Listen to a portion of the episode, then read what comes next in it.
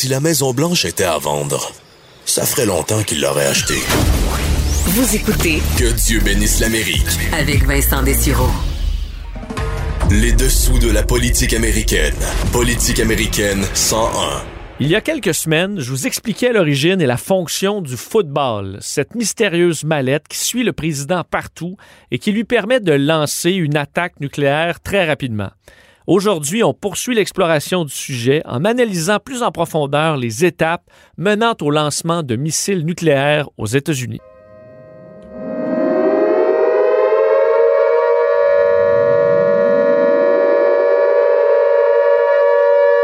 Ces détails et ce scénario sont basés sur les informations du service de recherche du Congrès américain et de la Nuclear Age Peace Foundation qui lutte pour un monde sans armes nucléaires.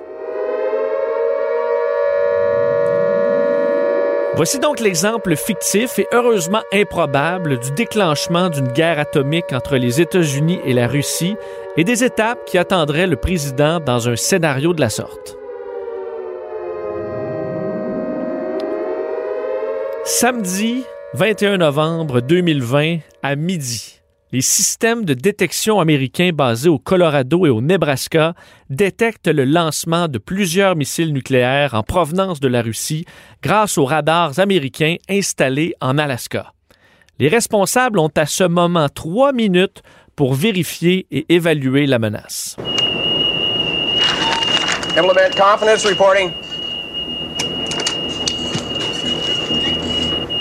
Missile warning, this is. Stand by for confidence reporting. SSCO, no malfunction. Missile warning, no malfunctions. Missile warning, this is Beal. Confidence is high. I repeat, confidence is high. I want to confirm, is this an exercise? Roger, copy. This is not an exercise. Vous l'entendez dans cette simulation euh, datant euh, de la fin des années 70. On vérifie à ce moment-là qu'il s'agit euh, d'un lancement réel, pas d'un lancement civil scientifique ou d'un test militaire prévu. Les analystes confirment alors, dans notre scénario, le pire. Les États-Unis sont attaqués. Des missiles nucléaires balistiques sont bel et bien en direction des États-Unis. Ils couvriront la distance de 10 000 km d'ici 30 minutes et sont trop nombreux pour être tous arrêtés par le bouclier antimissile américain. Il est midi 3. It's a command center with a warning conference stand by. It's a command center with a warning conference stand by. It's a command center with a warning conference stand by. The system display for east is medium. We have predicted impacts of moderate count at this time. Hello, SAC warning controller. This is the airborne. Uh, confirm inbound missiles on the U.S. Roger, understand. Major Reinhardt, we have 12 sea-launched ballistic missiles inbound on the U.S. now. À travers ces communications rapides, le Pentagone et le Stratcom, le centre de commandement stratégique américain, est avisé. Le président, qui est en plein point de presse, est interrompu sans ménagement par les services secrets qui l'emmènent d'urgence dans une War Room, une pièce prévue à cet effet, peu importe où le président se trouve. Le président, entouré si possible du secrétaire à la Défense, du secrétaire d'État, des membres de l'État-major et des conseillers de la sécurité nationale disponibles, écouteront alors le court briefing du commandant des forces stratégiques qui dirige l'entièreté des forces nucléaires américaines. Il est à ce moment midi 5. Le commandant, selon le temps disponible, doit alors faire un très très bref compte-rendu de la menace et offrir rapidement certaines options d'attaque dans des scénarios prédéterminés allant d'une attaque contenue vers des cibles militaires jusqu'à une attaque totale vers les villes de l'adversaire. Selon le protocole, ce briefing pourrait être aussi court que 30 petites secondes si la menace est imminente. Le président a alors, selon le protocole, environ 6 minutes pour prendre une décision. Il est midi 7, les missiles russes sont alors à 25 minutes des États-Unis. Durant la courte réflexion du président et de ses conseillers, le Pentagone écoute attentivement et prépare déjà certains scénarios. Quoique présent dans la War Room, personne d'autre que le président ne peut être autorisé à euh, faire une frappe ou même contester la décision du président. Le président est le seul à décider, une situation dénoncée par plusieurs au fil du temps, dont l'auteur diplômé de Harvard, Ellen Scarry, qui parle d'une monarchie thermonucléaire. À midi 12, le président décide de lancer une frappe massive contre de multiples cibles russes, militaires et civiles. Le Pentagone transmet automatiquement les ordres dans la chaîne de commandement. L'identité du président sera alors confirmée par son code personnel sur lui en permanence qu'on appelle le biscuit ou le code d'or. Midi 13, le Pentagone confirme les chiffres et émet un ordre de lancement suivant les ordres du président. Cet ordre, aussi court qu'un demi-tweet, contient l'heure de lancement, la cible et un code de sécurité qui permet de débloquer les armes et qui doit être vérifié sur place en les comparant au code contenu dans des coffres forts. Cet ordre sera envoyé dans la chaîne de commandement vers les bases terrestres de missiles, vers les bases aériennes de bombardiers stratégiques et vers la flotte de sous-marins nucléaires balistiques. Une fois l'ordre envoyé, il est impossible de l'arrêter ou de faire marche arrière. Le sort est scellé.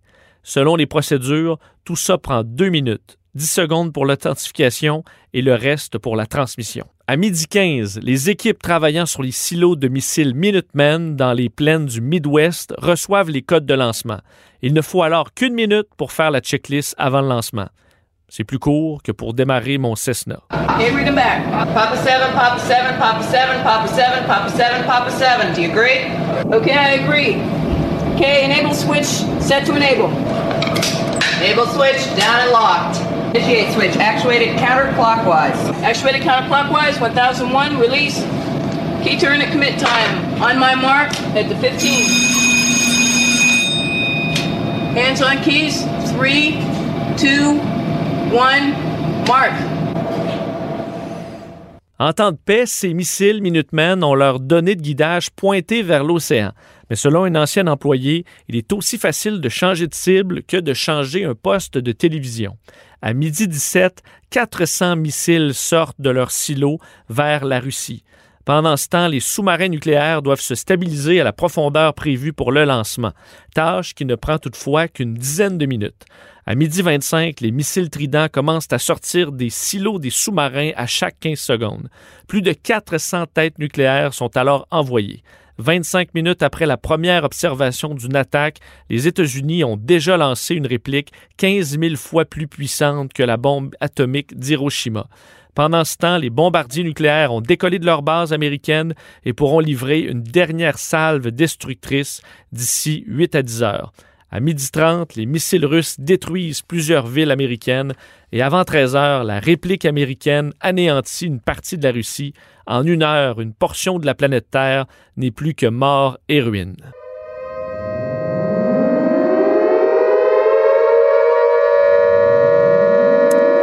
Évidemment, tout ça, euh, ben, c'est une histoire, hein. c'est un scénario, c'est de la théorie, parce que ce système de destruction mutuelle garantie n'avantage aucun des deux camps. C'est ce qui, euh, selon plusieurs analystes, a amené la paix entre les grandes puissances à travers les dernières décennies, parce que personne n'y gagne à être euh, tué, euh, bon, d'un camp, d'un côté comme de l'autre. On peut se questionner aussi sur, dans un scénario pareil, l'hésitation possible d'un président à ordonner une telle destruction après quelques minutes de réflexion seulement. Le président demeure quand même un humain malgré tout. Plusieurs souhaitent donc une, euh, d'un, une dénucléarisation euh, dans le monde et des grandes puissances, mais aussi une modernisation des procédures pour la rendre plus sûre et moins dépendante d'une seule personne, le président.